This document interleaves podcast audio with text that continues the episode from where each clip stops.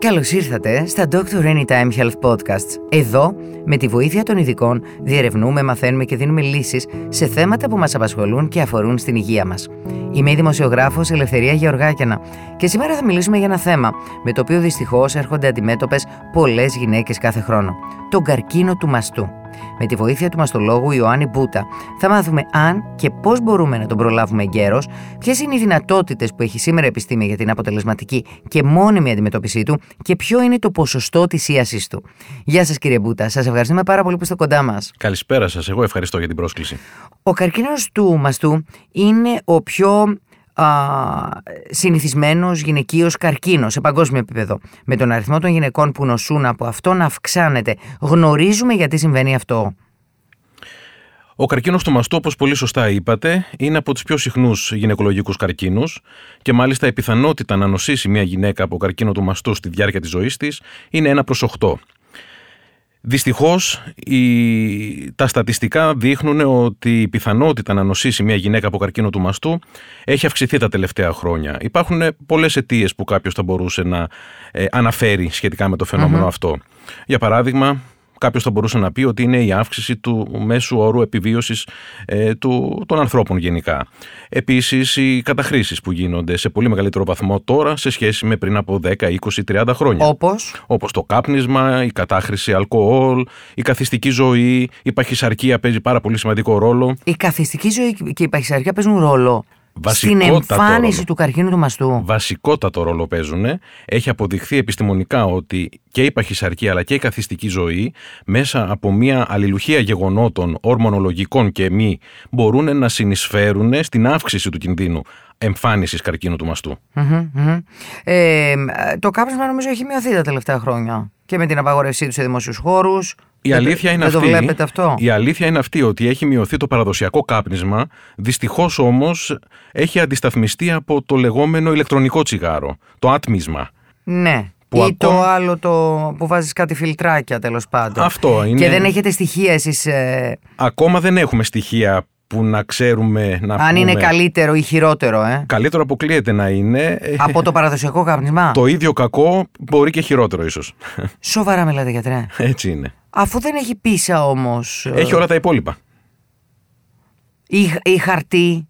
Ναι, ε, δεν έχει πίσα όπως πολύ σωστά λέτε, έχει όμως ένα σωρό άλλα χημικά που παίζουν σημαντικό ρόλο και που ακόμα ίσως ενδεχομένως δεν έχουμε καταλάβει Ερευνήσει, πώς, ναι, ναι, ναι. ναι. πώς Ε, επιδρούν. παρότι εξακολουθούμε να μην γνωρίζουμε πώς προκαλείται ο καρκίνος του μαστού, υπάρχουν κάποια ε, επιβαρυντικά στοιχεία που αυξάνουν τον κίνδυνο εμφάνισής του.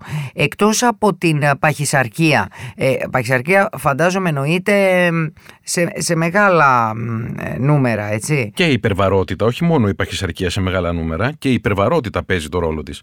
Να είσαι 15 κιλά πάνω από το φυσιολογικό σου βάρος. Ακριβώς. Δεν το φανταζόμουν αυτό. Νομίζω θα μου λέγατε κάτι περισσότερο. Ε, ποιοι άλλοι παράγοντες μπορεί να είναι ε, και πώς μπορούμε ε, να, να προλάβουμε, δηλαδή να κάνουμε την πρόληψη. Για παράδειγμα, είπατε πριν η καθιστική ζωή. Πράγματι, πολλές γυναίκες κάνουν μία δουλειά ε, γραφείου.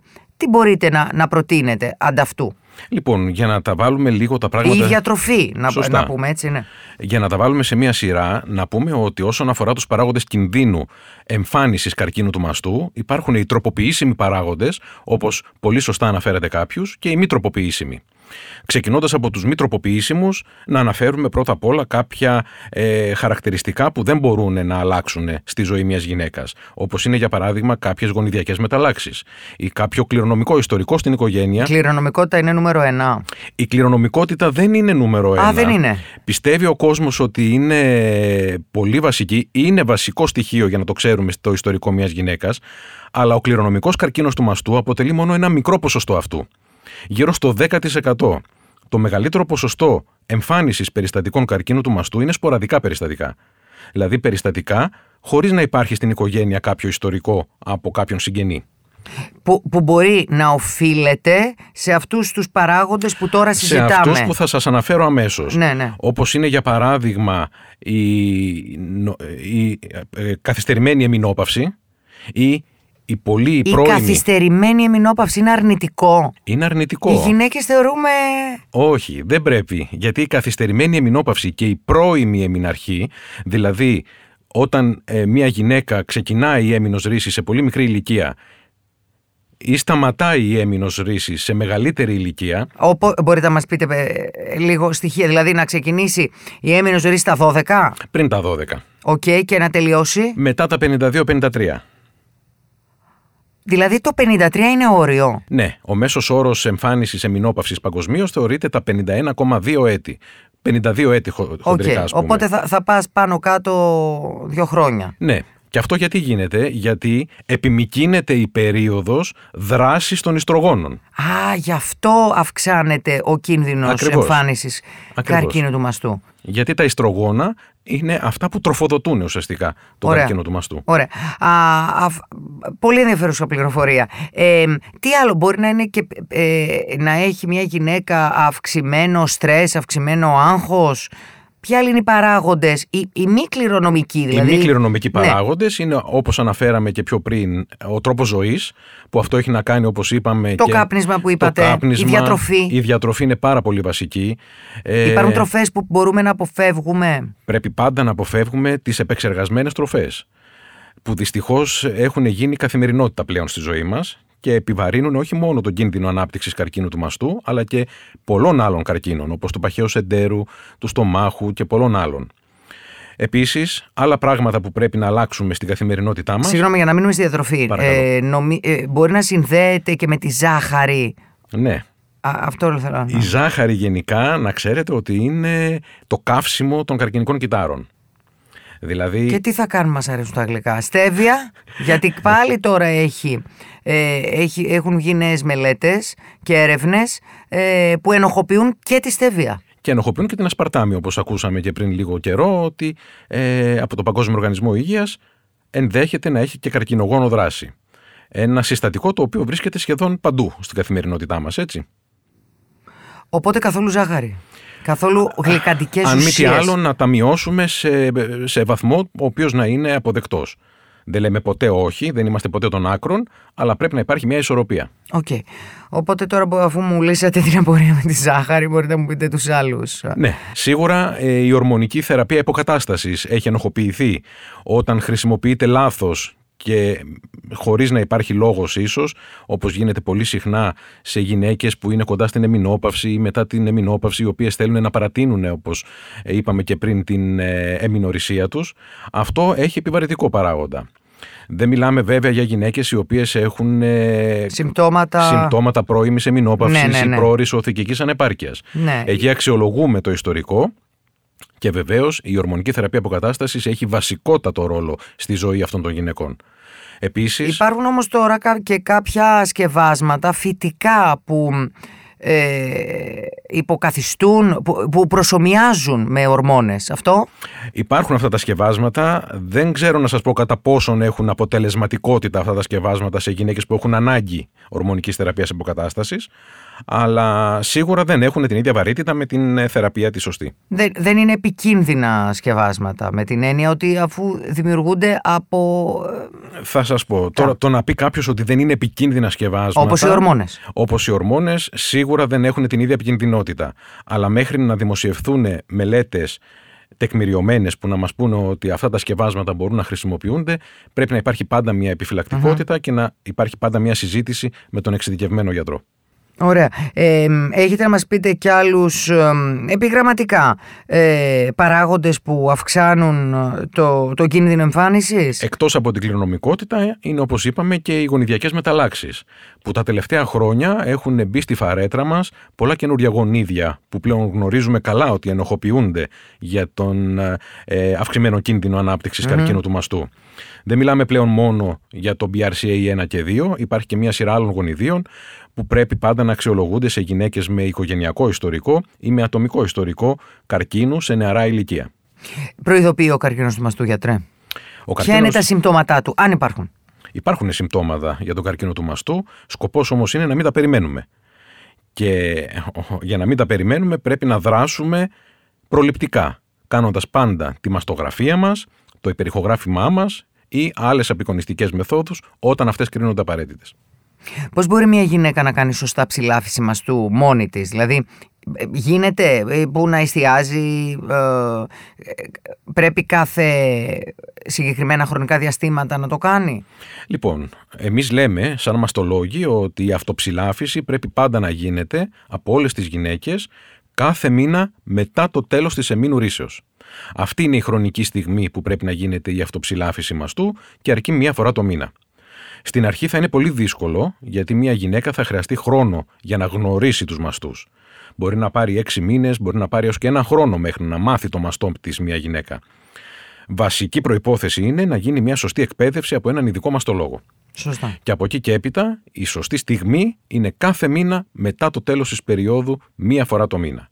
Σε γυναίκες που βρίσκονται στην εμινόπαυση ή για κάποιο λόγο δεν έχουν εμινορήσει, επιλέγουν μία συγκεκριμένη μέρα το μήνα. Την πρώτη του μηνός για παραδειγμα Μία γυναίκα που είναι πια σε εμινόπαυση έχει λιγότερες πιθανότητες να εμφανίσει καρκίνο του μαστού από μία α, άλλη ή είναι μύθος αυτό; Είναι απόλυτα μύθος και μάλιστα ισχύει το ακριβώς αντίθετο.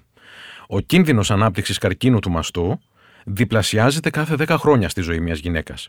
Έτσι, μια γυναίκα 70 ετών έχει διπλάσιο κίνδυνο ανάπτυξης καρκίνου του μαστού από ότι μια γυναίκα 60 ετων Οπότε πρέπει να κάνει κάθε χρόνο τη μαστογραφία της, ε, την ψηφιακή μαστογραφία. Οπωσδήποτε. Ε, το όριο ηλικίας για αυτήν έχει μειωθεί; Για την ψηφιακή μαστογραφία, λέω. Για την πρώτη ψηφιακή μαστογραφία. Ναι, ναι, ναι, ναι, ναι.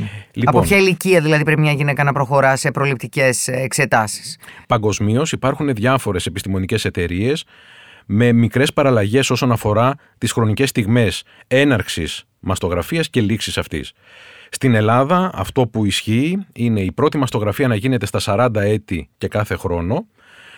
Ενδέχεται να δεχθούμε και μία μαστογραφία αναφοράς μεταξύ 35 και 40 ετών πάντα λαμβάνοντας υπόψη το ατομικό και οικογενειακό ιστορικό κάθε Σε ποιες περιπτώσεις η μαστογραφία ή ο υπέρηχος δεν δείχνουν τον όγκο, Ποιο είναι το ποσοστό αυτό, Αυτό εξαρτάται από τον μαστό κάθε γυναίκας.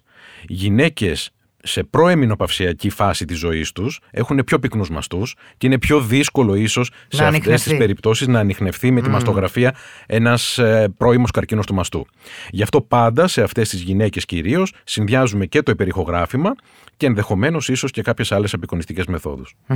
Ε, παρότι δεν το ακούμε συχνά, ε, καρκίνο του μαστού μπορούν να αποκτήσουν και οι άνδρες; Φυσικά και μπορούν να αποκτήσουν και οι άνδρες, πολύ πιο σπάνια από ότι οι γυναίκες βέβαια, αλλά μπορούν και είναι πολύ πολύ πιο άσχημος με την έννοια ότι ακριβώς επειδή οι άντρες δεν είναι ε, ενημερωμένοι σχετικά με την πρόληψη του καρκίνου του μαστού, έρχονται σε πολύ πιο προχωρημένα στάδια. Ε, συνδέεται αυτό καθόλου με τη γυναικομαστία; Με τη γυναικομαστία αυτή καθεαυτή όχι, ενδεχομένως όμως να παίζουν ρόλο ορμονολογικές καταστάσεις. Ναι, ναι.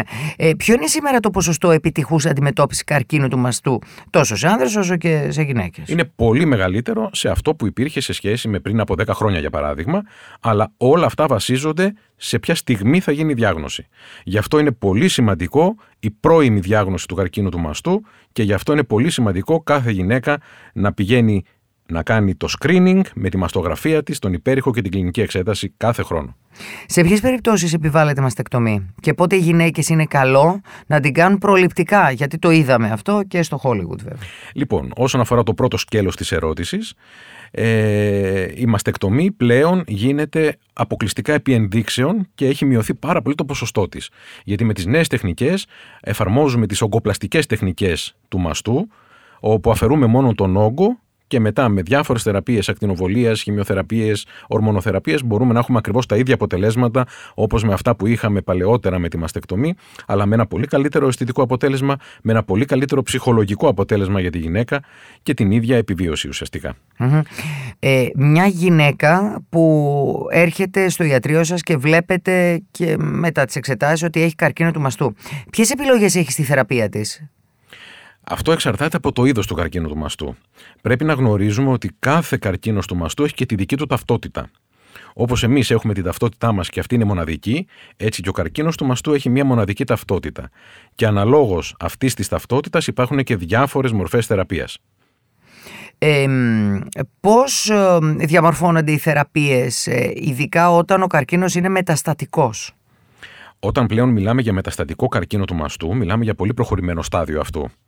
Εκεί πλέον θα μιλήσουμε για θεραπείες παρηγορητικές, όπως είναι οι χημειοθεραπείες, οι ακτινοβολίες ενδεχομένως. Γιατί τις λέτε παρηγορητικές, Γιατί με την έννοια ότι όταν έχουμε μετάσταση πλέον, έχει φύγει από το μαστό ο καρκίνος, έχει προχωρήσει σε άλλα μέρη του σώματος. Άρα προσπαθούμε ουσιαστικά να περιορίσουμε την νόσο σε όλο το σώμα. Δεν μπορούμε να δώσουμε θεραπεία. Προσπαθούμε να περιορίσουμε την νόσο. Τι είναι η ογκοπλαστική χειρουργική του μαστού και πότε εφαρμόζεται, Είναι καθαρά αισθητική λόγη ή όχι μόνο; Η ογκοπλαστική τεχνική, όπως είπα και προηγουμένως, είναι από τις νέες τεχνικές αντιμετώπισης του καρκίνου του μαστού και έχει σκοπό ουσιαστικά τη διατήρηση του μαστού εκεί όπου επιτρέπεται, προσφέροντας ναι ένα πολύ ε, ωραίο αισθητικό αποτέλεσμα που είναι βασικό για την ψυχολογία μιας γυναίκας αλλά πάνω απ' όλα προσφέρει την ίδια ογκολογική ασφάλεια όπως αυτή της μαστεκτομής. Να προσθέσω επίσης για την προφυλακτική μαστεκτομή που με ρωτήσατε πριν, αυτή πρέπει να γίνεται αποκλειστικά και μόνο επί ενδείξεων και έχει να κάνει σε γυναίκες που έχουν αποδεδειγμένα γονιδιακές μεταλλάξεις πάντα μετά από συζήτηση με έναν γενετιστή που θα προσφέρει τις απαραίτητες πληροφορίες στη γυναίκα, η οποία θα αποφασίσει αν θα προχωρήσει ή όχι σε αυτού του είδους την προφυλακτική επέμβαση. Μια γυναίκα που έχει αντιμετωπίσει με επιτυχία την νόσο, τι ποσοστό έχει να υποτροπιάσει αυτή, κάθε πότε πρέπει να κάνει εξετάσεις και πότε μπορεί, αν μπορεί ε, να πει κανείς ε, ότι δεν χρειάζεται να ανησυχεί. Λοιπόν, όσον αφορά την υποτροπή της νόσου, αυτό έχει να κάνει πάντα με την αρχική ταυτότητα του καρκίνου του μαστού. Υπάρχουν διάφορες περιπτώσεις και διάφορα ποσοστά υποτροπής της νόσου. Αυτό δυστυχώς δεν μπορώ να σας δώσω μια ξεκάθαρη απάντηση γιατί έχει να κάνει εξατομικευμένα με την κάθε γυναίκα. Mm-hmm. Γνωρίζουμε ότι η τεχνητή νοημοσύνη τα τελευταία χρόνια έχει βελτιώσει το ποσοστό και το χρόνο ανείχνευσης της νόσου, περιορίζοντας σημαντικά και την πιθανότητα μιας ε, λανθασμένης διάγνωσης. Μιλήστε μας λίγο γι' αυτό. Με ποιους τρόπους η τεχνητή νοημοσύνη είναι αρρωγός στην αντιμετώπιση του καρκίνου του μαστού; Ακριβώς όπως είπατε, η τεχνητή νοημοσύνη έχει συνεισφέρει στο να προσφέρει μία πρώιμη διάγνωση καρκινικών ή και προκαρκινικών αλλοιώσεων όσον αφορά στις παθήσεις του μαστού. Υπάρχουν τεχνικές πλέον ψηφιακής μαστογραφίας, τομοσύνθεσης που μας δίνει μια 3D απεικόνηση του μαστού, ακόμα και αυτοματοποιημένου συστήματος υπερηχοτομογράφου. Έρχονται καινούρια πράγματα στο εγγύς μέλλον που θα προσφέρουν ακόμα μεγαλύτερες δυνατότητες πρώιμης ανείχνευσης καρκινικών αλλοιώσεων στο μαστό. Μάλιστα. Κύριε Μπούτα, σας ευχαριστούμε πολύ. Ευχαριστώ και εγώ. Ευχαριστούμε πολύ που μας ακούσατε. Εμείς θα επανέλθουμε σύντομα με νέο Dr. Anytime Health Podcast και θα συζητήσουμε θέματα που ξέρουμε ότι σας απασχολούν όλους. Μην ξεχάσετε να μας ακολουθήσετε στο Spotify και τα Google Podcasts για να είστε ενημερωμένοι για τα νέα μας επεισόδια. Και να θυμάστε, με το Dr. Anytime είστε σε καλά χέρια.